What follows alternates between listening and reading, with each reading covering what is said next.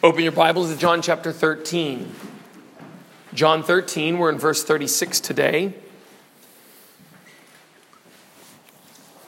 Following on our series through the last words of Jesus Christ, the upper room discourse. our Lord has washed the feet of his disciples. In the most remarkable account in religious history the Son of God washes feet. You can't find anything like that in the Bhagavad Gita, the Hindu scriptures.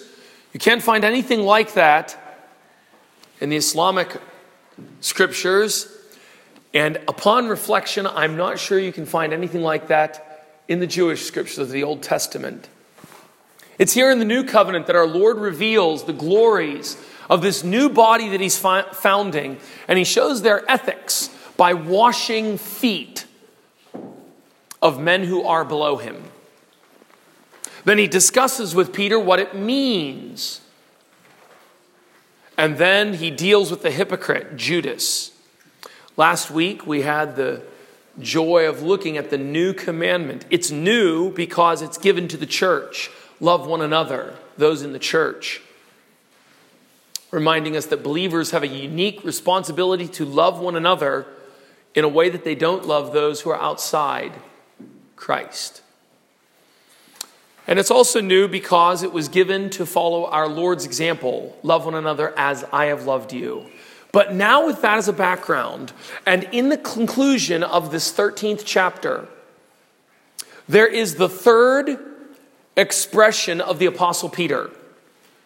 That is, Peter is going to speak for the third time. In fact, Peter's words are the only words of a disciple recorded in the upper room discourse, except for Philip in chapter 14. Peter speaks three times. And John records his words. Here's the third time he's speaking. He asks two questions, and Jesus gives two answers. You can see that in verse 36 and verse 37. Peter says to him, Verse 37 Peter says to him, each time he asks a question, but it's really not a question, it's a statement. And our Lord replies in the same fashion. So, what we have here this morning is a brief discussion. Peter asks a question which isn't a question. Jesus replies, as you see in verse 36. Where I go, you cannot follow me now, but you will follow me afterward, later on. Verse 37 Lord, why can't I follow you? Verse 38 Will you really lay down your life for me? It's as if these two men, Jesus of Nazareth and Peter the fisherman, the owner of a family business with men working for him, because later on he goes back and they were washing the nets when he comes back. So his men working underneath him, And this bold, strong man who will be used so greatly by God has the temerity. That's misplaced boldness. That's John Bunyan's too bold. Peter has the temerity to say to the Son of God, who just washed his feet and rebuked him, No, no, no. Well, your plan isn't quite right. You don't quite understand some things. Let's see briefly what is said in these two questions, these two statements by Peter. Simon Peter said to him, Lord, where are you going? Why did he say that? Because in verse 33, Jesus said, Where I'm going, you cannot come. Jesus had already told him, You can't come where I'm going. Peter says, Wait, wait, wait, let's. Where are you going exactly? I'd like to measure this up, Jesus, because if you'll tell me where you're going, I actually think I can follow you. I think I am bold enough, strong enough, smart enough, spiritual enough. I think I pray enough. Others maybe not, but I can do it. It's a statement. And Jesus answers accordingly in verse 36 Where I'm going, you cannot follow me. Isn't that what he just said in verse 33? It's the same word in the original. It's not possible for you to come. Verse 33, where I'm going, you cannot. Not possible for you to come. Same thing in verse 36. Where I'm going, you are not able to follow me now, but you'll come afterward. That tells us right there that he's speaking about death. I'm going to die, Peter, and it's not possible for you to follow me now.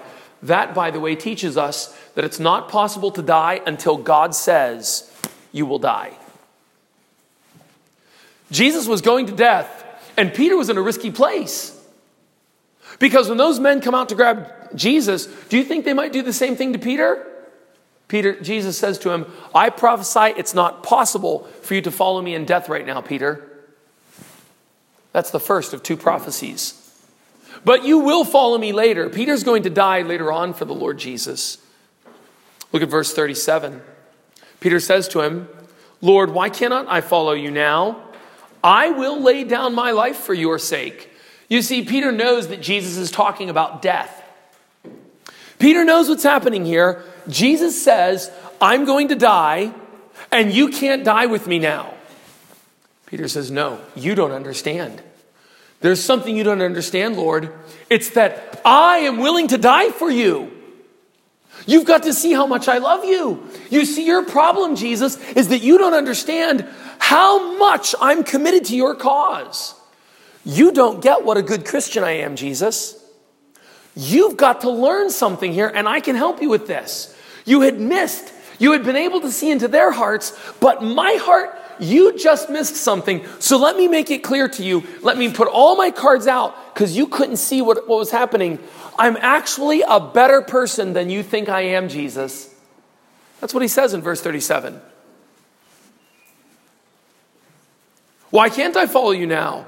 I will die for you. I'll give the ultimate expression. Others won't do it, but I'll do it. In fact, in Matthew chapter 26, verse 33, Peter even clarifies. He even says to them, Though all men forsake you, I will not forsake you. And there's a hint in there. I'm not sure about these other ones. These other 10, I can't speak on their behalf because I've seen some things. I traveled with that guy. I, I, I, went all around Israel with him. When you sent out the, the 12 disciples in Luke chapter 9, you sent us out. I, I can't tell you about those guys. Let me just speak for myself. I'm going to follow you and pay the ultimate price. How proud. How too bold. How too quick to speak. In verse 38, Jesus answers him with a question, which is really a statement again Will you lay down your life for my sake? Oh, really? That's really the depth of your love for me? Will you do that, Peter?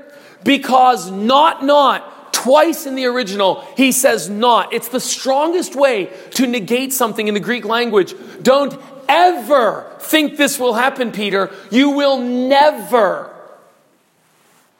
Or the cock, the rooster will not crow before you have denied me three times. It will never happen.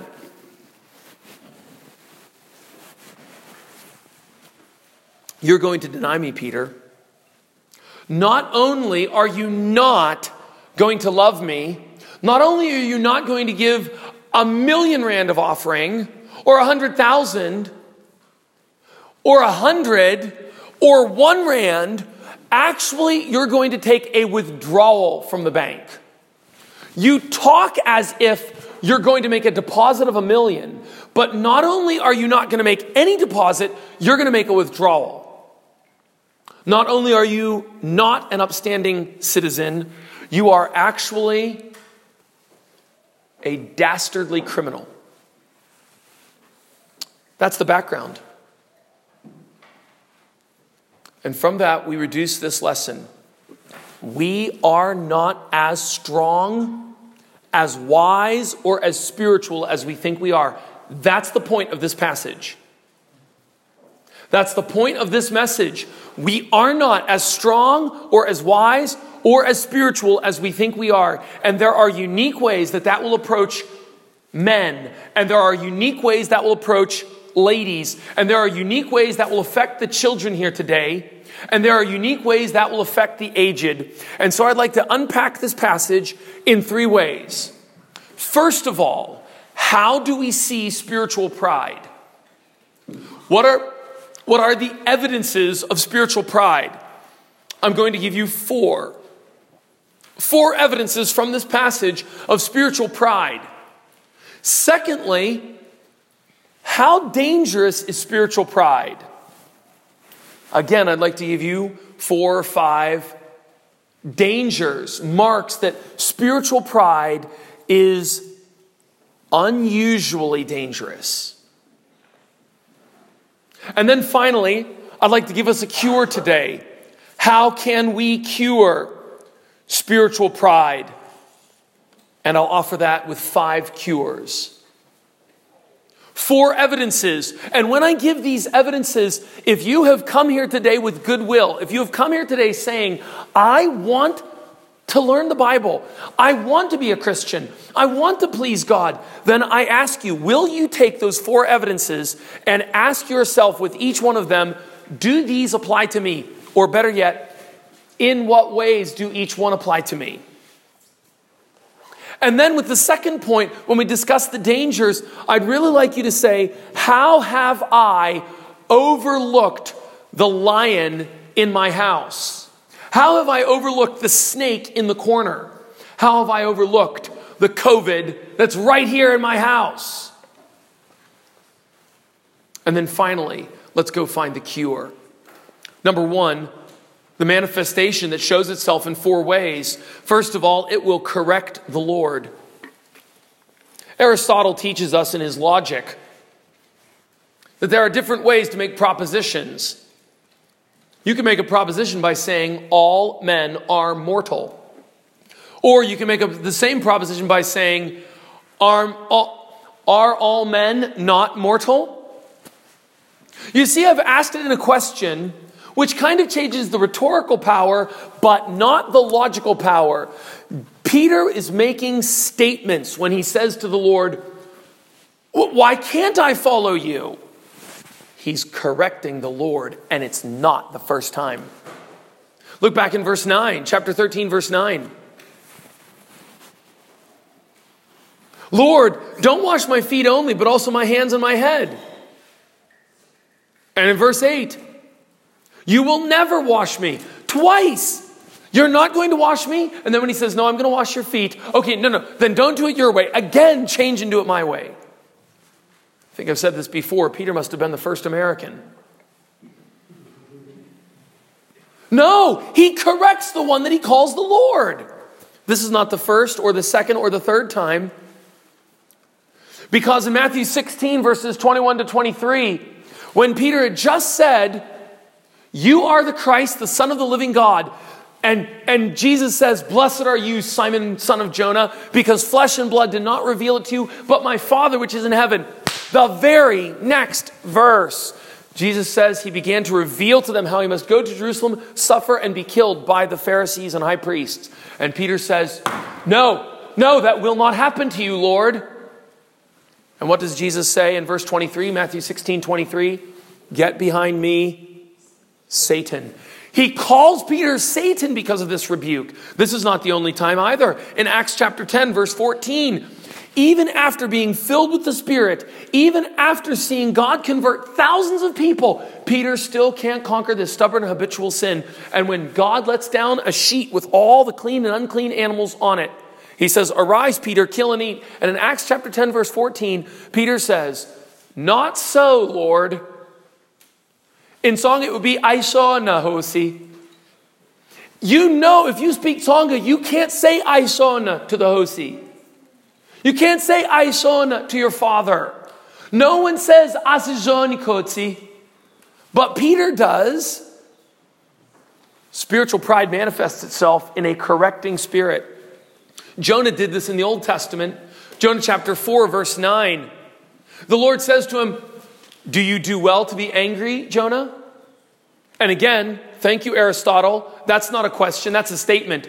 Jonah, you're wrong to be angry, but he's doing it so gently. He handles us with such gentleness. Do you have a good reason to be angry, Isaac? And Jonah responds, I do have a good reason to be angry. Do you see what anger does? It makes your mind not even able to get the simplest questions and statements from your superiors. And here Jonah rebukes. Jonah's not the only one, unbelievers do it as well. In Matthew chapter 21, verse 23, the chief priests come to Jesus and rebuke him. Again, in fact, Matthew 21 and 22, just before Jesus goes to the cross, it's in the final week, the Passion Week, the week that we begin today. In the Passion Week, in Matthew chapter 21 and 22, seven times the chief priests and the Pharisees come to Jesus and try to trick him. And they ask questions that aren't questions. Is it lawful to pay money to, to Caesar? Hoping to trick him. Every question they bring is not a question, it's an attempt to trap him. Hey, you know about the man who had seven, seven um, uh, wives? He, sorry, the wife who had seven husbands, and then whose, whose wife will she be in the judgment? That's not a question. You're trying to trap him, and, they, and it's written clearly in Matthew 22. They're rebuking the Lord. Do we do that? Do we correct the Lord's plan? When God has revealed himself, do we say, no, no, no, that's not quite, you don't quite get it. Actually, let me help you out because there's something you missed. As if omnipotence and omniscience can miss. Second evidence spiritual pride speaks about great commitment and ability. Brothers and sisters, beware big talkers. Beware those people who write checks with their mouths that their character cannot cash. Beware those people who speak a million rand and live 10 rand. Luke chapter 18, verses 10 to 14, is the story of the Pharisee and the publican. The publican was a known sinner. And it says in Luke 18, verse 10, two men went up into the temple to pray, the one a Pharisee, the other a publican, a tax collector. The Pharisee stood and prayed thus Lord, I thank you that I'm not like other men. I fast twice in the week. I give tithes of everything I possess. But here there's, I'm not like this other man, this sinner over here. And the sinner would not lift up his eyes to heaven, but beat his chest and said, Oh God, have mercy on me, a sinner. Beware of the men who talk well about themselves. Men love to talk well about themselves. That's why Proverbs 27, verse 2 says, Let another man praise you and not your own mouth, a stranger and not your own lips. Even when you do something well, it's best just to close your mouth and let someone else notice how well you've done. People will sometimes say to me, Oh, are you fluent in Tsonga? And my answer is, Ask a Tsonga when I'm not there, and they'll tell you the truth. If I'm there, they'll say, "Oh, he's so good, he's so good." But if I'm not there, they'll tell, "Oh, yeah, well, he, ah, yo, very miri, miri, miri." He always, I, I just said, the Tsonga will tell you, he always has to say, "What did you say? What did you say? What did you say?" Beware of big talkers because spiritual t- pride loves to talk more than it can perform. It will act interested in spiritual things without paying the price. It will talk about evangelism without actually evangelizing. It will talk about praying without actually being able to list a specific answer to prayer. And if he's pushed into a corner, the spiritually pride big talk, spiritually proud big talker will lie and he won't even realize he's lying. He'll think back quickly, oh, really, you love to pray. Can you tell me an answer to prayer that you've had? And then very quickly, without even missing a beat, he'll remember uh, 10 years ago, um, and then he'll start to tell a story and he'll embellish the details. Have you ever done that? You add two or three details into the story. You remember, it was, I think, four years ago. Actually, it was 12 that, uh, you know, I said this. Well, actually, didn't quite say it that way. You've replayed it in your mind 15 times because you're so proud. And each time you replay it, you get a little bit more clever in your answer. Isn't that the way we are?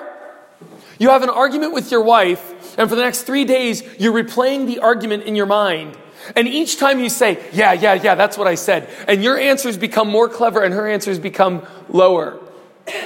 It's because of spiritual pride. Spiritual pride talks about commitment to Christ without ever joining a local body. It is understandable if you are saying, we want to understand the doctrines of the church, we want to understand so that our feet are planted firmly. But there is a kind of man who is,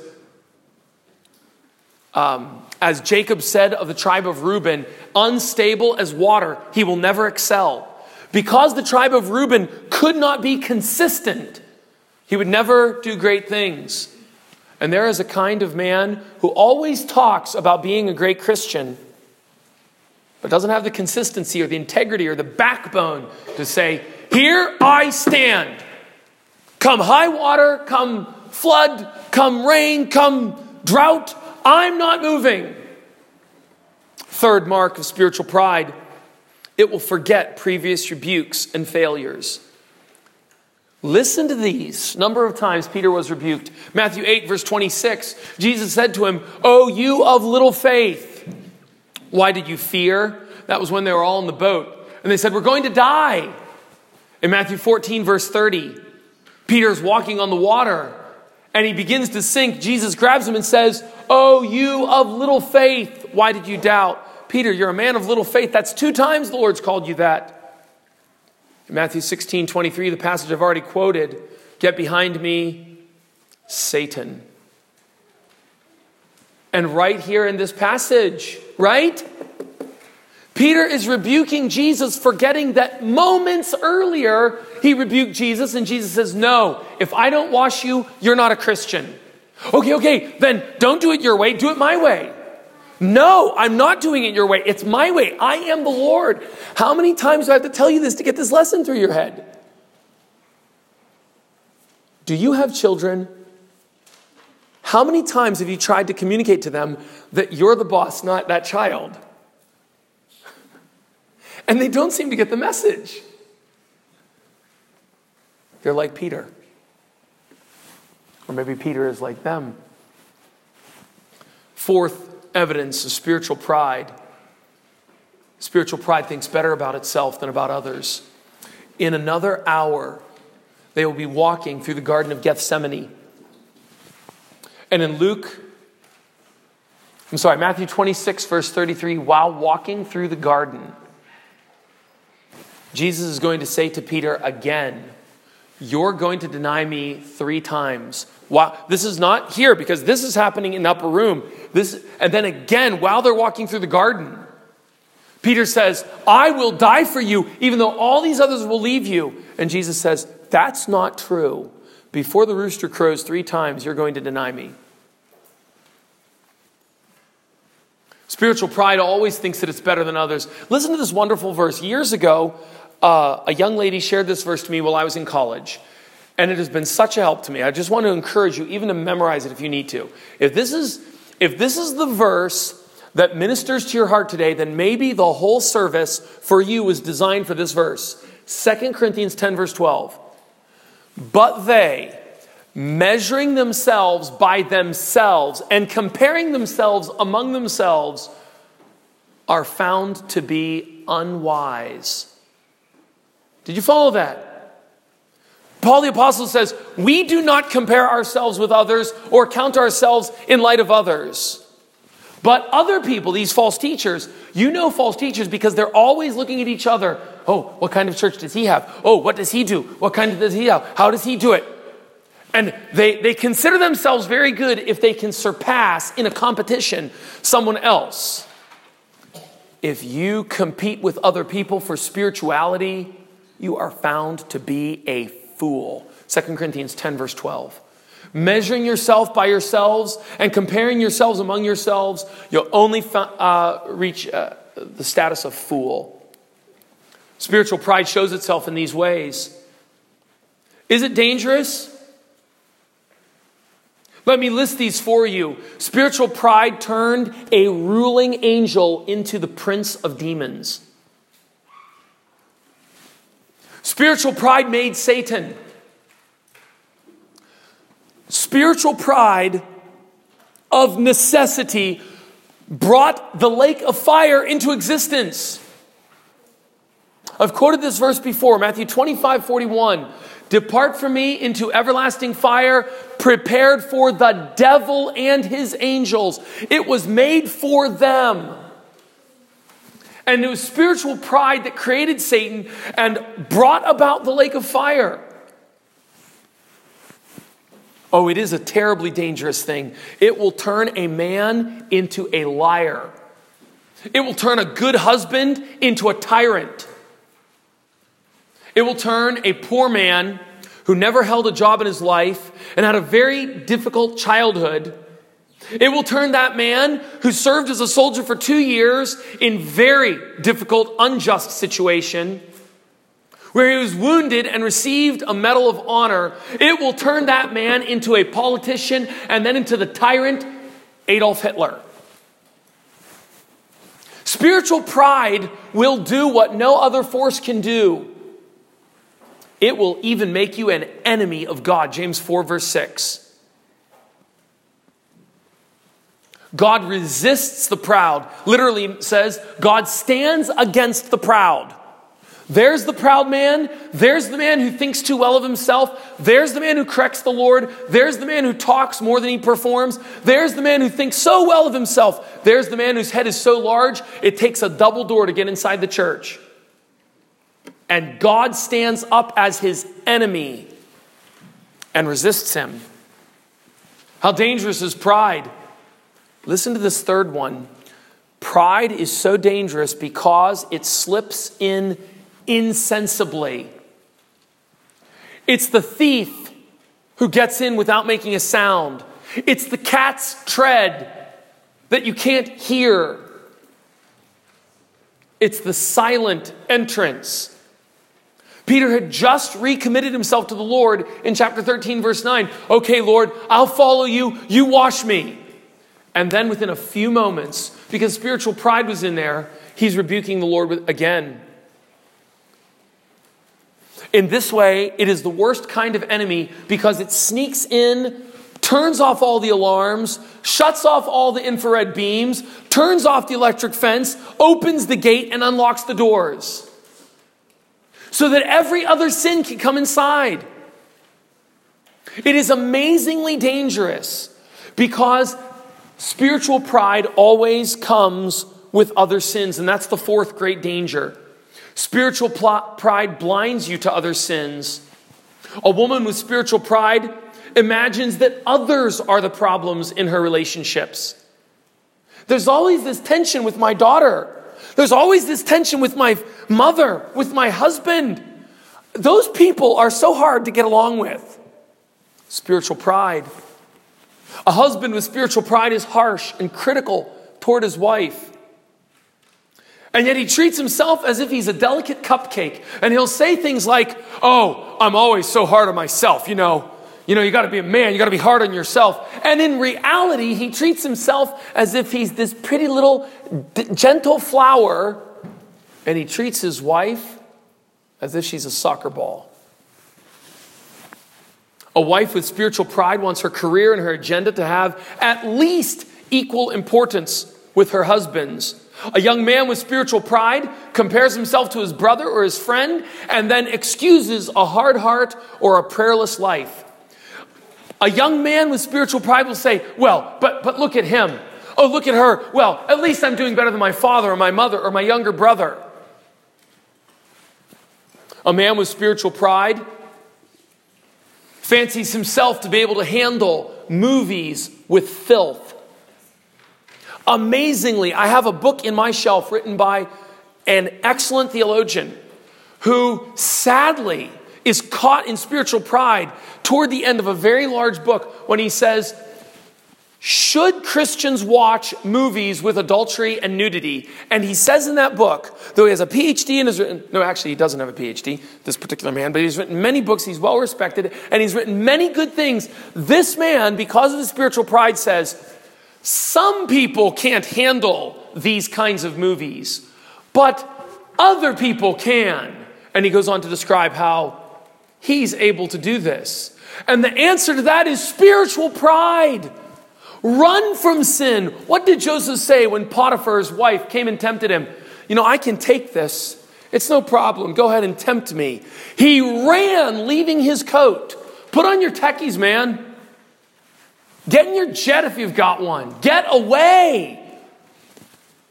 Isn't that what Solomon says in Proverbs 7? When you see that girl, don't even walk on the street on which she lives. Imagine that. You've got to walk from your part of town up to the central business district, and you say, Well, I'm just going to walk up the street. Well, you know there's that girl. Just last night, driving on my street, there were several girls dressed so terribly, and I was with my son that I thought, I think I'll take a different road home if I see these girls here consistently.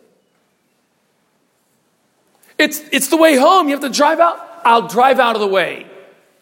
Spiritual pride says, Oh, I can handle it. No problem. Let it come. I'm a man. I can take this kind of thing. You know, this is the way things are. A man like that will fall.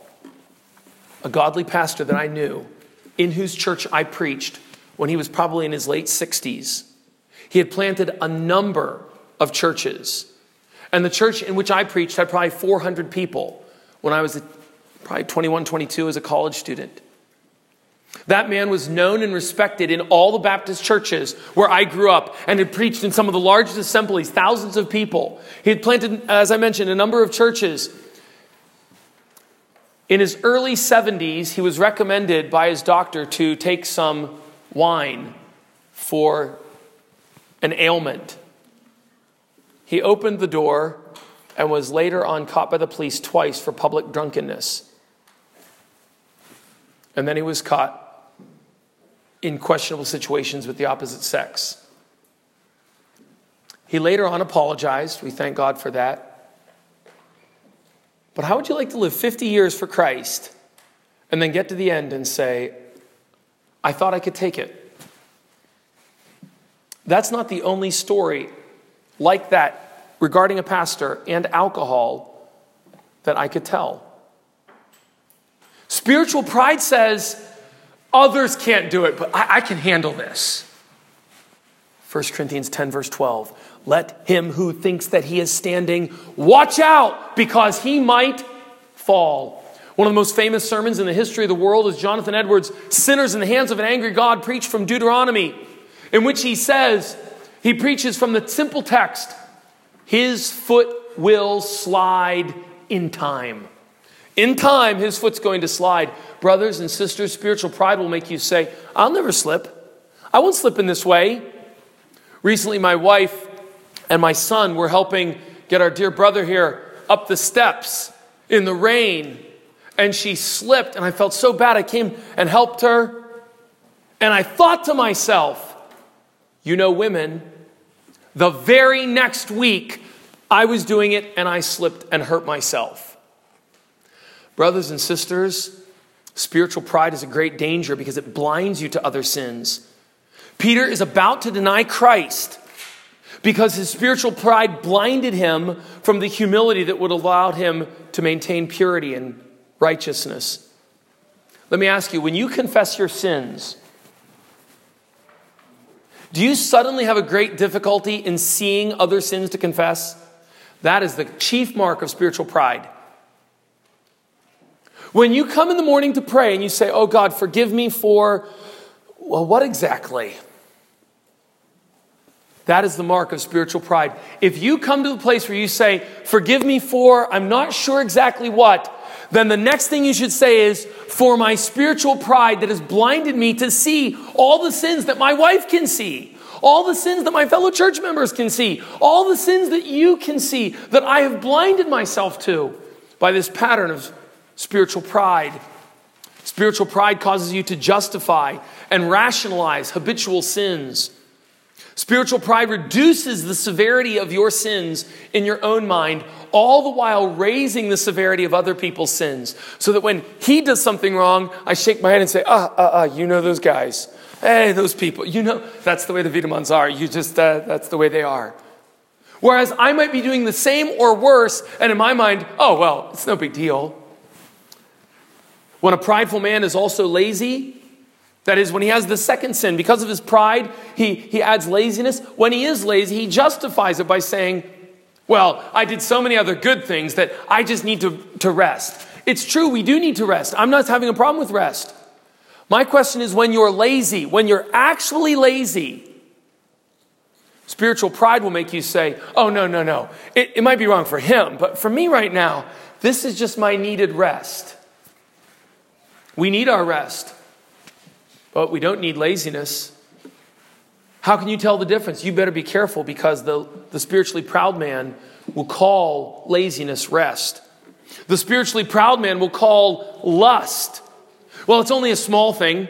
It's only a natural thing. I didn't act on it. I just thought it. And it was so briefly. I mean, that's, I mean, God made us that way. One man even told me it's not wrong to lust because God made beauty and we have to enjoy and admire beauty. Spiritual pride. Let's look finally at the cure. How can spiritual pride be cured? Spiritual, uh, sorry, Peter didn't see that it was a habitual sin. He didn't see that he was about to deny the Lord Jesus. He was blinded. It was dangerous. What's the cure? Number one, accept everything Jesus says without a debate. Because in verse 33, Jesus already said, You cannot come now. He told them that explicitly. You cannot do this. And what does Peter say? I'm sure I can. Did Peter accept the words of the Lord Jesus? He did not. Many people today do not accept the words of the Lord Jesus. I'm just going to list topics. You ask yourself, do I accept the plain words of the Bible? Eternal, conscious torment. Revelation 14, verse 10 and 11. And the smoke of their torment ascends up forever and ever, day and night, and they have no rest, day nor night. Are those words hard for you to accept? Six day creation. Revelation, I'm sorry, Exodus 20. For in six days the Lord made heaven and earth, the sea and all that in them is, and rested on the seventh day. For six days you shall labor and do all your work, but the seventh is the Sabbath of the Lord your God. How many days do we work? Six. How many days do we rest? One.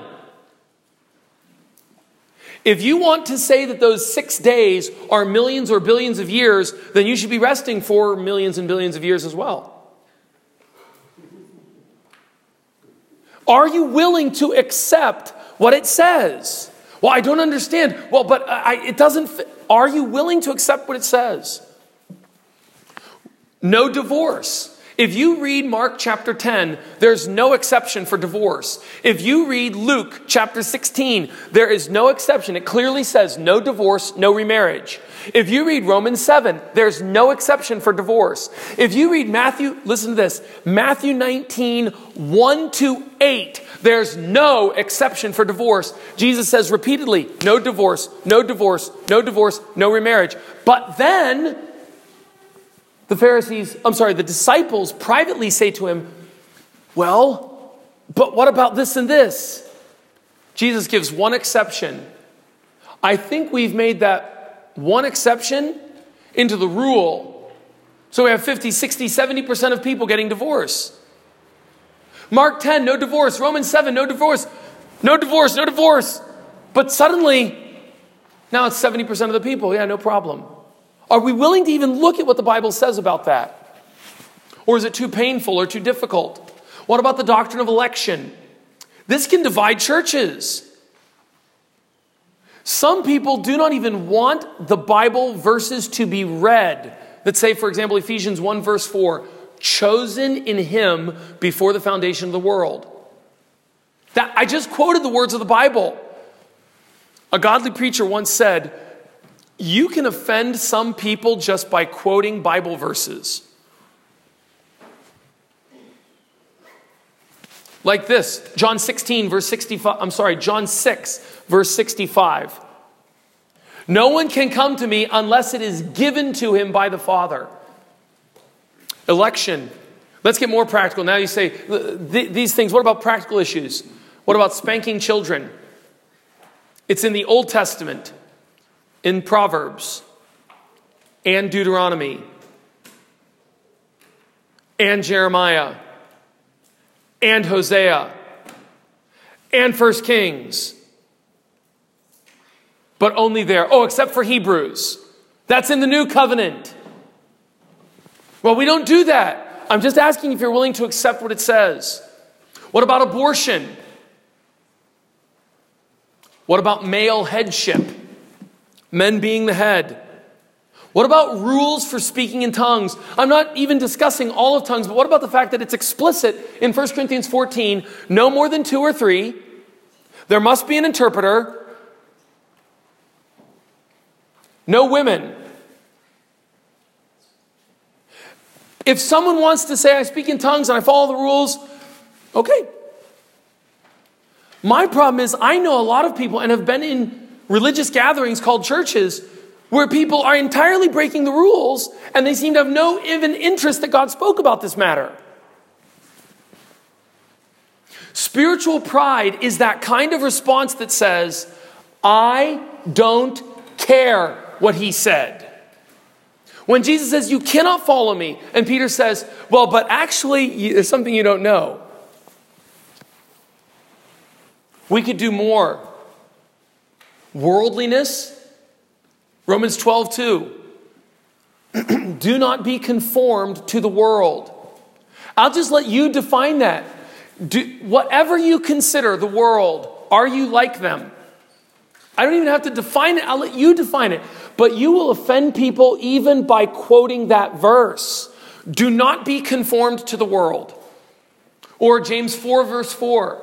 You adulterers and adulteresses, do you not know that friendship with the world is the end, makes yourself the enemy of God? 1 John 2:15 Do not love the world or the things in the world. Whoever loves the world, the love of the Father is not in him. The first cure for spiritual pride is just to accept what the Bible says. The final category that I'll offer you that is the heaviest, and so I saved it for the last, is this. Have you ever made a list through your Bible of what the Bible says about my heart and your heart apart from Jesus Christ. I have made a list. I've got 25 verses. I'll forward them or email them to you if you want, or I'll bring copies tonight if you want. From Genesis to the maps, I've marked in my Bible sinfulness of man. Why? Because I am wired to think that I'm actually a pretty good guy. And if I don't see those verses reminding me outside of Christ, you can do nothing. I can't do anything. Romans 5 6.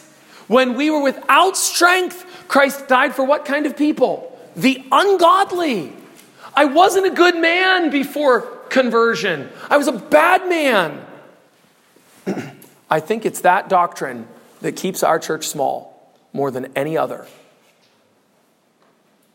because the natural man loves the doctrine of total depravity the way cats love a bath.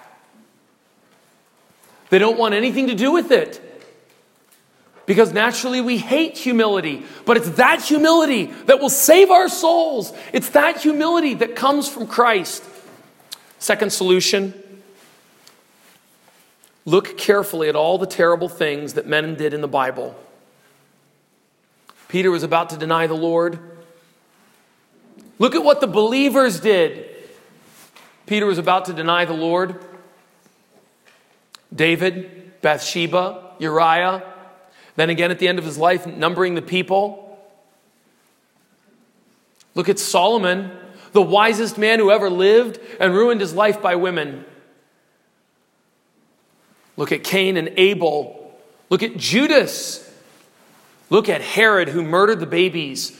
And don't say for a moment, those people were bad, but me. That's spiritual pride that is the whole subject of this sermon. The whole subject of this passage. Don't ever say, well, Herod murdered the babies, but had I been in Herod's place, things would have been sharp in Bethlehem. That's the spiritual pride that you're deceiving yourself about. Cure number three remember that Christ prays for his people. Listen to this, this is very important. In Luke 22, verse 32, it happens at the exact same time as John 13. What we're just explaining, at the exact same time when Peter is proud, and perhaps it's a response to Peter's pride. Peter says, I will not deny you. And in Luke 22, 32, Jesus says, Peter, Satan has desired to take you that he could sift you like wheat. He wants to use you and waste you and ruin you. But, what does Jesus say? But what has he done for him? I have prayed for you that your faith would not fail. Your faith would have failed, and my faith would have failed. I am not a great man. I'm a man who's been prayed for. He prayed for me that my faith wouldn't fail. Why have I made it to 42? Two weeks shy of 43. Why have I made it this far? He prayed for me. Why have you made it to where you are? Because He loves you and prays for you. And that's the fourth cure that I close with. How can you conquer spiritual pride? But remember that Jesus loves you. Look what he did for Peter. He told Peter in advance, he predicted the future. And when Peter went out and wept bitterly, Matthew 26, verse 75, Peter went out and wept, Oh, look what I've done. Just about six hours after this, Peter weeps for his sin. The Lord Jesus looks at him, has mercy on him, and restores him. He has mercy on sinners who will weep over their sin. He doesn't cast them out. John 6 37. Whoever comes to me, I will never throw away. He is rich with love. He's the friend of sinners. He is love himself because it's written twice in the Bible. God is love. And I'm going to share more of this tonight, but in John 17, verse 23, he says, The love that you have loved me may be in them. John 17, 23.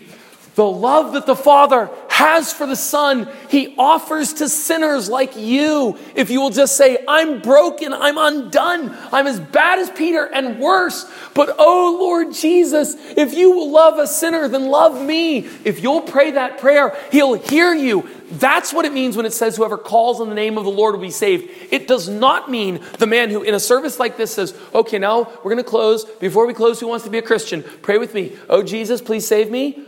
Come into my heart. Amen. It doesn't mean that. It means if you go to Christ in humility and say, I'm undone like Peter, but if you love any sinner, won't you love me? I'm a sinner. You talk that way, He'll hear your prayer now, not tomorrow, not the next hour. He'll answer you, He'll save you, He'll move that mountain of guilt and throw it into the sea as far as the east is from the west, Psalm 103 tells us. And that is the wonderful hope for all those like ourselves caught up in spiritual pride. Because I close with this spiritual pride not only hits the unbeliever, it hits the believer. Here it was Peter. May God save us, whether we have been proud in the past or proud today or in our pride tomorrow. Father, save us from our sins and give us humility. Oh Lord Jesus, thank you for hearing us and thank you for praying for us. Wash us, cleanse us, make us whole and new in the blood of the Lamb. Show us our sins, reveal to us where we have been blinded, and grant that we would keep your law. In Jesus' name, amen.